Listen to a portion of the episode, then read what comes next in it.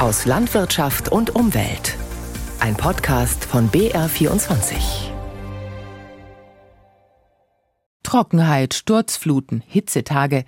Dass sich unser Klima verändert, merken wir alle. Aber was haben wir in Bayern genau zu erwarten? Journalisten des Bayerischen Rundfunks haben über Monate recherchiert und Daten ausgewertet. Das Ergebnis das Klimadatenprojekt Unser Bayern 2050. Wie werden sich Niederschläge und Temperaturen entwickeln und wie gehen wir damit um? Ein Schwerpunkt dieser Sendung. Der zweite Gentechnik in der Landwirtschaft. Da soll, so der neue Gesetzentwurf der EU-Kommission, in Zukunft deutlich mehr möglich sein als bisher. Die Reaktionen gespalten. Naja, die künftigen Sorten werden nicht nur teurer werden, sondern die künftigen Sorten werden auch zu bestimmten Abhängigkeiten führen. Und das macht natürlich, sag ich mal, Arbeiten für alle Landwirte schwerer. Es wird Patente geben, da gibt es momentan noch keine Regelung dafür. Sagt zum Beispiel Thomas Lang von der Landesvereinigung für den ökologischen Landbau in Bayern. Doch gerade im Klimawandel könnte verändertes Saatgut auch Lösungen bieten. Es geht also um unsere Zukunft in der nächsten halben Stunde aus Landwirtschaft und Umwelt. Am Mikrofon Berit Breitsamer. Bleiben wir gleich bei der Gentechnik. Die EU-Kommission hat jetzt also nach heftigen Debatten ihren Gesetzentwurf vorgelegt und empfiehlt darin weitreichende Lockerungen für bestimmte mit Gentechnik gezüchtete Pflanzenarten. Aber was bedeuten in diesem Zusammenhang Lockerungen und welche Gegenargumente gibt es? Unser Brüssel-Korrespondent Jakob Mayer hat sich den Gesetzentwurf genauer angeschaut, genauso wie die Reaktionen darauf. Die Zulassung des belgischen Gesundheitsministeriums kam Anfang Mai, gerade noch rechtzeitig zur Aussaat. Die Firma Inari in Gent, nordwestlich von Brüssel, darf auf einem Testfeld Mais anbauen, der mittels Gentechnik kürzer und dadurch standfester gemacht wurde. Die Voraussetzungen 200 Meter Mindestabstand zu konventionellen Pflanzungen, hoher Zaun, regelmäßige Überwachung. Die Zahl solcher Freilandversuche in der EU ist überschaubar. In Deutschland gibt es seit zehn Jahren gar keine mehr. Das soll sich nach dem Willen der EU-Kommission ändern. Sie hält die strengen und über 20 Jahre alten Vorschriften für nicht mehr zeitgemäß. Das sieht der Agrarexperte der Europa-CDU Norbert Linz ähnlich. Neue Techniken wie die sogenannte CRISPR-Cas-Technologie sind meines Erachtens mit der alten Gentechnik, wie wir sie bisher hatten, wenig vergleichbar. Wir brauchen hier einen pragmatischen Ansatz für neue Züchtungstechniken im Sinne einer modernen und nachhaltigen Landwirtschaft. Die DNA-Schere CRISPR-Cas erlaubt präzise Eingriffe ins Erbgut und damit gezieltere und schnellere Veränderungen als ältere Verfahren. Brüssel verspricht sich von den neuen Technologien mehr Nachhaltigkeit auf Europas Äckern und Feldern. Der grünen Europaabgeordnete und ehemalige Biobauer Martin Häusling glaubt nicht daran. Das sind alles Märchen. Das wurde schon vor 20 Jahren bei der alten Gentechnik erzählt. Wenn man sich jetzt in den USA umschaut, Seit die Gentechnik auf dem Markt ist, wird mehr Pestizide ausgebracht. Laut Kommission sollen die neuen Genverfahren zur Ernährungssicherheit beitragen und die Unabhängigkeit von Nahrungsmitteleinfuhren aus anderen Ländern erhöhen. Die Kommission schlägt deshalb laut dem Gesetzentwurf vor, die Regeln zu lockern. Es soll keine Zulassung, Risikobewertung oder Kennzeichnung mehr für genveränderte Pflanzen geben, wenn diese auch natürlich vorkommen oder durch konventionelle Züchtung erzeugt werden könnten. Es wird also kein artfremdes Erbgut eingesetzt, wie das etwa beim BT-Mais der Fall ist, um ihn gegen Schädlinge wie den Maiszünsler resistent zu machen. Der Christdemokrat Linz. Die große Gefahr sehen die meisten beim Einbau von artfremden Organismen. Viel wichtiger ist aber der Fokus auf Pflanzen, deren nützliche Eigenschaften mit CRISPR-Cas schneller und genauer als mit den klassischen Methoden erreicht werden würden. Die SPD-Europaabgeordnete Maria Neuchel sieht den Kommissionsvorschlag nach eigenen Worten dagegen mit großer Sorge. Für mich haben die Vorsorge bei Züchtung und grüner Gentechnik absoluten Vorrang. Eine diesbezügliche Aufweichung der EU-Regelungen, wie aktuell von der EU-Kommission vorgeschlagen, lehne ich ab. Neuchel befürchtet Probleme für das Nebeneinander von konventioneller und ökologischer Landwirtschaft. Im Biolandbau darf nämlich auch die moderne Gentechnik nicht verwendet werden. Das stellt die Landwirte vor besondere Probleme, sagt der grüne Häusling. Die Biobauer müssen halt wissen, was im Saatgut drin ist, was der Nachbar anbaut. Wenn sie das nicht wissen, müssen sie selber Vorsorge treffen und das wird den Ökolandbau erheblich verteuern. Der grünen Abgeordnete sieht außerdem ein Riesenproblem für kleine Züchter und Landwirte darin, dass gentechnisch veränderte Pflanzen patentierbar sein sollen und Bauern möglicherweise Patentgebühren bezahlen müssten. Das kritisiert auch der Deutsche Bauernverband, der den Kommissionsvorschlag ansonsten grundsätzlich begrüßt. Die Arbeitsgemeinschaft Bäuerliche Landwirtschaft lehnt ihn kategorisch ab und befürchtet, dass er das Vorsorgeprinzip aushebeln würde. Die Bundesregierung hat offenbar keine einheitliche Linie. Dafür scheint die Bevölkerung eine klare klare Meinung zu haben. Laut einer repräsentativen Umfrage des Verbandes Lebensmittel ohne Gentechnik sprechen sich 58 Prozent dagegen aus, dass Deutschland die Kommissionspläne unterstützt. 25 Prozent sind dafür. Genschere, alte und neue gentechnische Verfahren. Worum genau geht es da nun? Joanna Turo erklärt es nochmal kurz. Bei den neuen gentechnischen Verfahren wird das Erbgut von Organismen wie zum Beispiel Pflanzen gezielt verändert. Eine zentrale Rolle bei den neuen gentechnischen Verfahren die CRISPR-Cas9-Methode, umgangssprachlich auch die Genschere genannt. Dabei wird die DNA an einer bestimmten Stelle geschnitten und einzelne DNA-Bausteine werden entfernt, verändert oder auch eingefügt. Bei Pflanzen wird diese Methode beispielsweise genutzt, um sie resistenter gegen Trockenheit oder Schädlinge zu machen. Ein Beispiel aus der aktuellen Forschung. Gerstenpflanzen sollen so verändert werden, dass sich ihre Wurzeln weiter verzweigen und so Nährstoffe aus dem Boden leichter aufnehmen können. Das spart Dünger und kann die Landwirtschaft nachhaltiger machen. Kritikerinnen und Kritiker bewerten das aber als haltloses Heilsversprechen und befürchten, dass sich die Landwirtschaft von großen Agrarkonzernen abhängig machen könnte. Nach wie vor sind viele Fragen ungelöst bei der grünen Gentechnik. Doch der Gesetzentwurf der EU-Kommission hat eine klare Entscheidung dafür getroffen. Warum das seiner Meinung nach richtig ist, sagt uns Tobias Beetz aus der Redaktion Landwirtschaft und Umwelt in einem Kommentar. Die Gentechnik-Gegner liegen falsch, wenn sie behaupten, die grüne Gentechnik sei eine Gefahr für Mensch und Umwelt. Die Argumente basieren oft auf irrationalen Ängsten und einer Ablehnung von wissenschaftlichen Erkenntnissen. Tatsächlich gibt es keinen wissenschaftlichen Konsens über die angeblich schädlichen Auswirkungen von genetisch modifizierten Pflanzen. Gentechnik-Gegner versuchen mit ihrer Panikmache und alarmistischen Rhetorik Gentechnik per se zu verteufeln. Die Vorteile ignorieren sie. Grüne Gentechnik hat das Potenzial, die Landwirtschaft und die Lebensmittelproduktion auf revolutionäre Weise zu verbessern. Widerstandsfähigere Pflanzensorten, weniger anfällig für Krankheiten, Schädlinge und Umweltstress wie Trockenheit. Ergebnis weniger Ernteausfälle und der Einsatz von Pestiziden und Herbiziden kann deutlich reduziert werden. All das ist möglich. Kritiker argumentieren oft, dass grüne Gentechnik den natürlichen Kreislauf der Natur stört. Was sie verschweigen? Die moderne Landwirtschaft verwendet schon längst verschiedene Methoden der Züchtung. Um eines klarzustellen, im Gegensatz zu älteren Techniken, Stichwort Genmais, die ganze Gene in Pflanzen einbauten, werden bei der heutigen grünen Gentechnik gezielt einzelne Gene lediglich modifiziert. Das heißt, wichtige andere Eigenschaften der Pflanze werden nicht beeinflusst.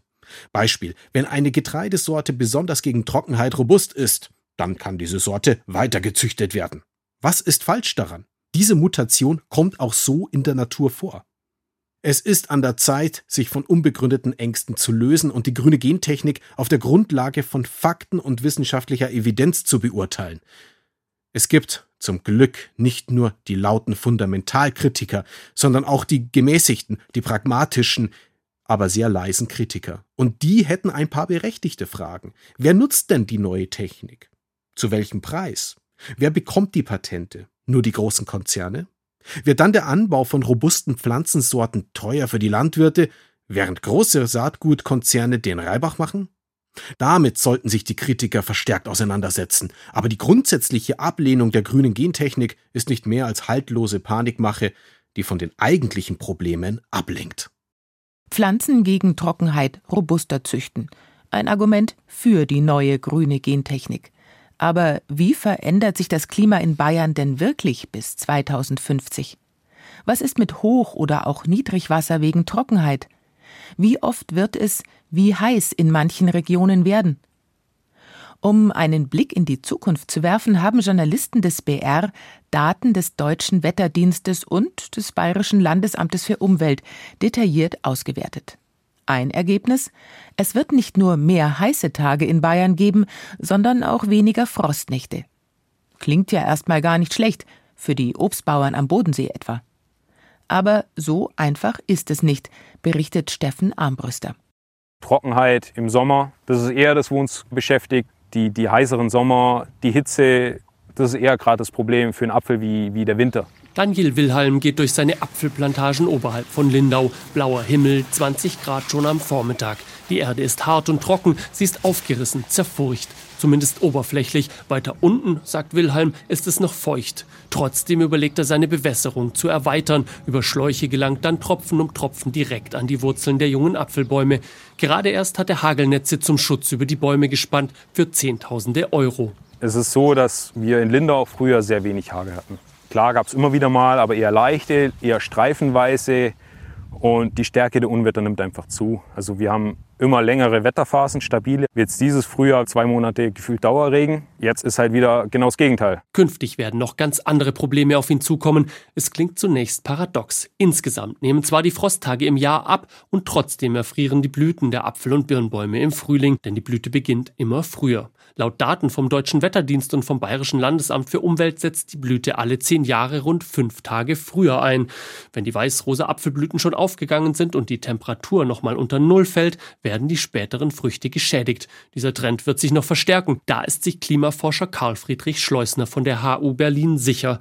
Landwirte sind auf ihn zugegangen und wollten Antworten. Wir haben uns wirklich mit dieser Frage beschäftigt. Kann es denn sein, dass obwohl die Winter wärmer werden unter Klimawandel, trotzdem mehr Frostschäden zu erwarten ist. Und diese Frage können wir bejahen. Und tatsächlich ist das schon Realität. In den vergangenen Jahren war die Blüte am Bodensee oft rund zwei Wochen früher als sonst. Landwirt Daniel Wilhelm. Je früher die Blüte, desto gefährlicher die Spätfröste. Das hat man 2017 gesehen. Das war so das erste Jahr, wo wir das massiv hatten bei uns in der Region. Da hatten wir im Betrieb noch 35 Prozent Ernte. Im Kampf gegen die Kälte beregnen einige Landwirte ihre Bäume. Das gefrorene Wasser legt sich dann wie ein Schutzschild um die Blüten. Sonst gibt es kaum Möglichkeiten. Bei Apfelkultur großartig was zu machen, außer Frostschutzberegnung, ist eigentlich wenig möglich.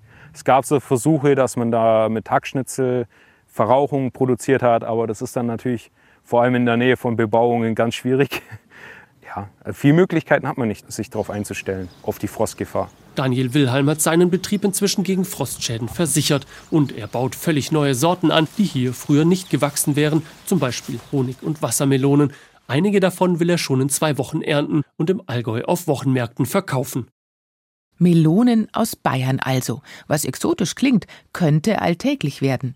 Weil Trockenheit und wärmere Temperaturen auch in Bayern die Landwirtschaft herausfordern, experimentiert die Landesanstalt für Landwirtschaft jetzt mit subtropischen Sorten. Caroline von Eichhorn weiß mehr dazu. Erdnüsse, Sesam, Schwarzkümmelbohnen und Reis. Diese Pflanzen gedeihen seit einigen Wochen auf Flächen der Landesanstalt für Landwirtschaft, kurz LFL, in Niederbayern, Oberbayern und Unterfranken.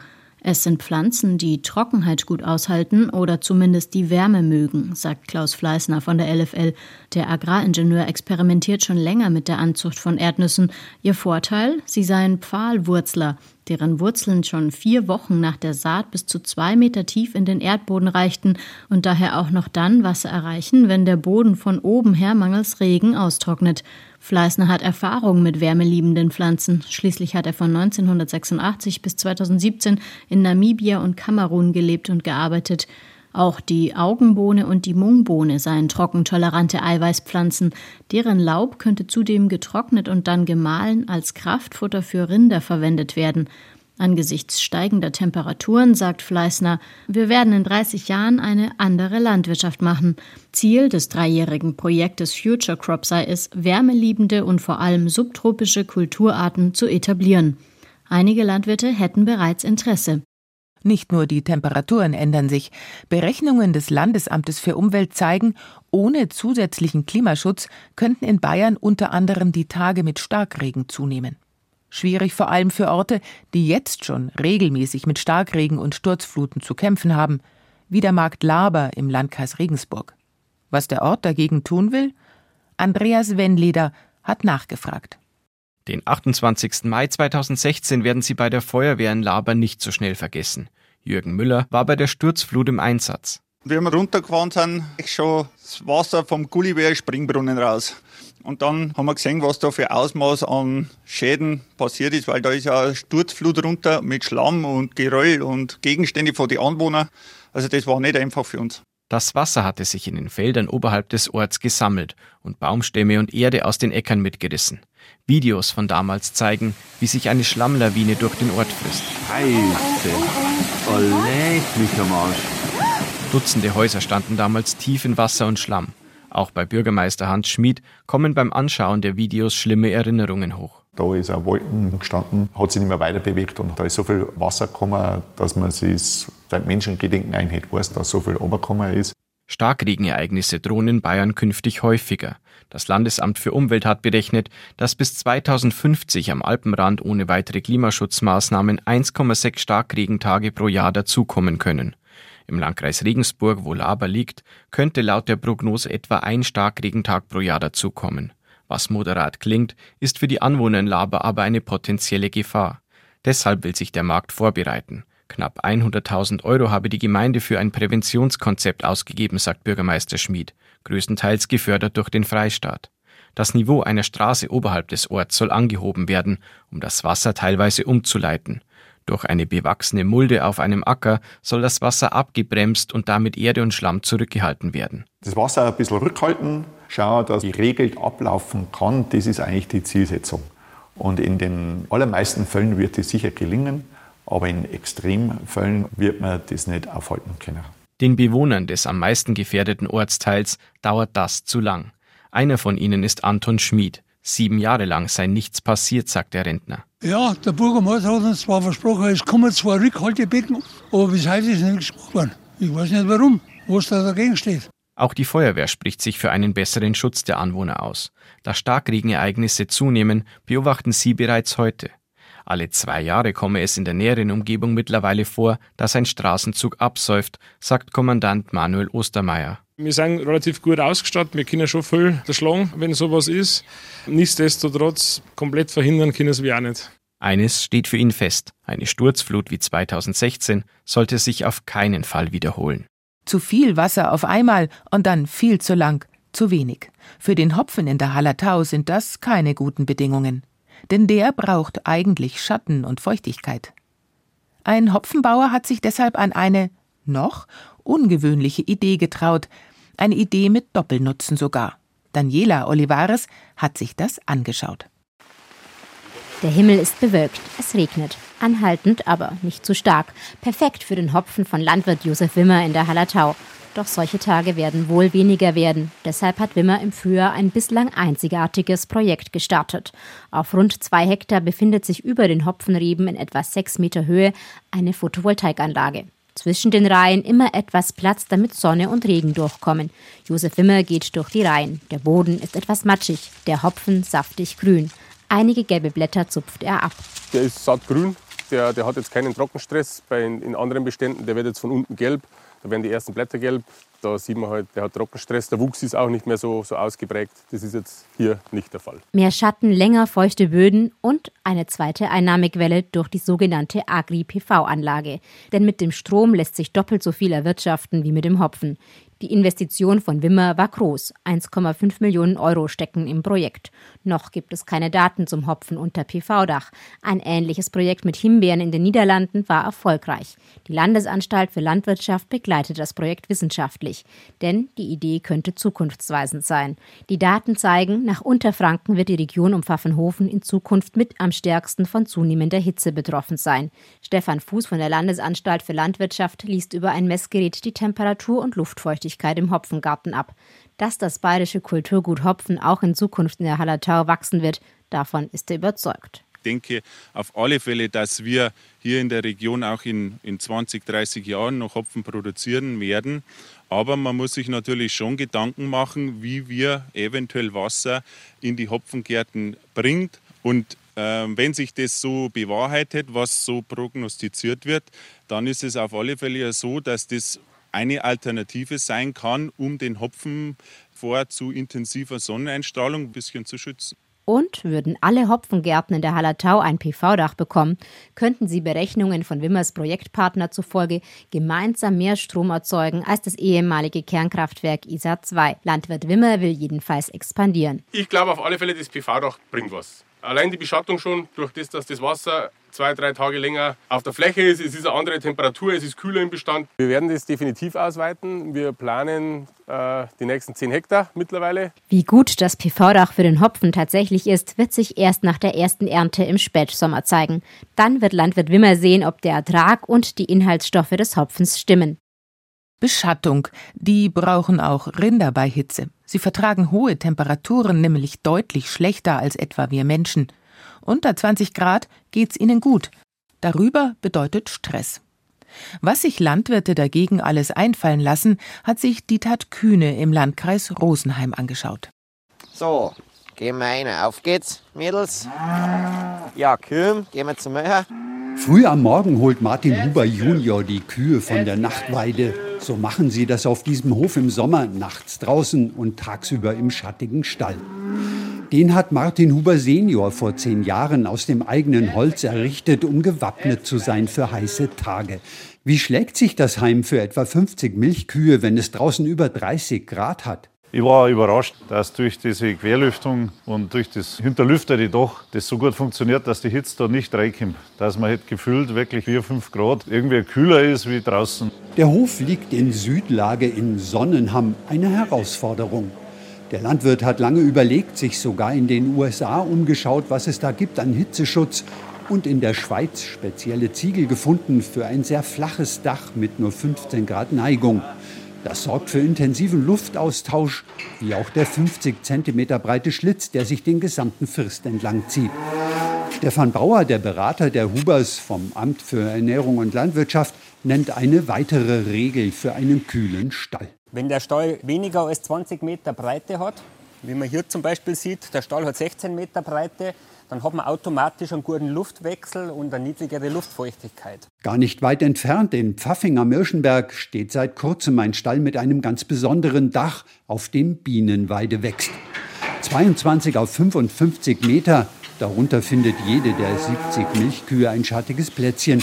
Auch die Familie Stadler hat gut überlegt, wie man sich am besten wappnet gegen heiße Zeiten. Darum haben wir auf das Gründach gekommen, weil das einfach im Sommer einen brutal kühlen Effekt hat. Thomas Stadler sieht die zunehmenden Wetterextreme mit Sorge. 700.000 Euro hat das Ehepaar in die Hand genommen für den neuen Stall. Eine gute Investition in die Zukunft, sagt Katharina Stadler. So wie jetzt im Sommer ist die für die Kühe natürlich schon anstrengend. Aber ich glaube, dass wir da ganz gut gerüstet haben und für die Kühe das ganz gut gelöst haben eigentlich da mit unserem Stall. Viele Landwirte kommen zu den Stadlers und schauen sich den neuen Stall an.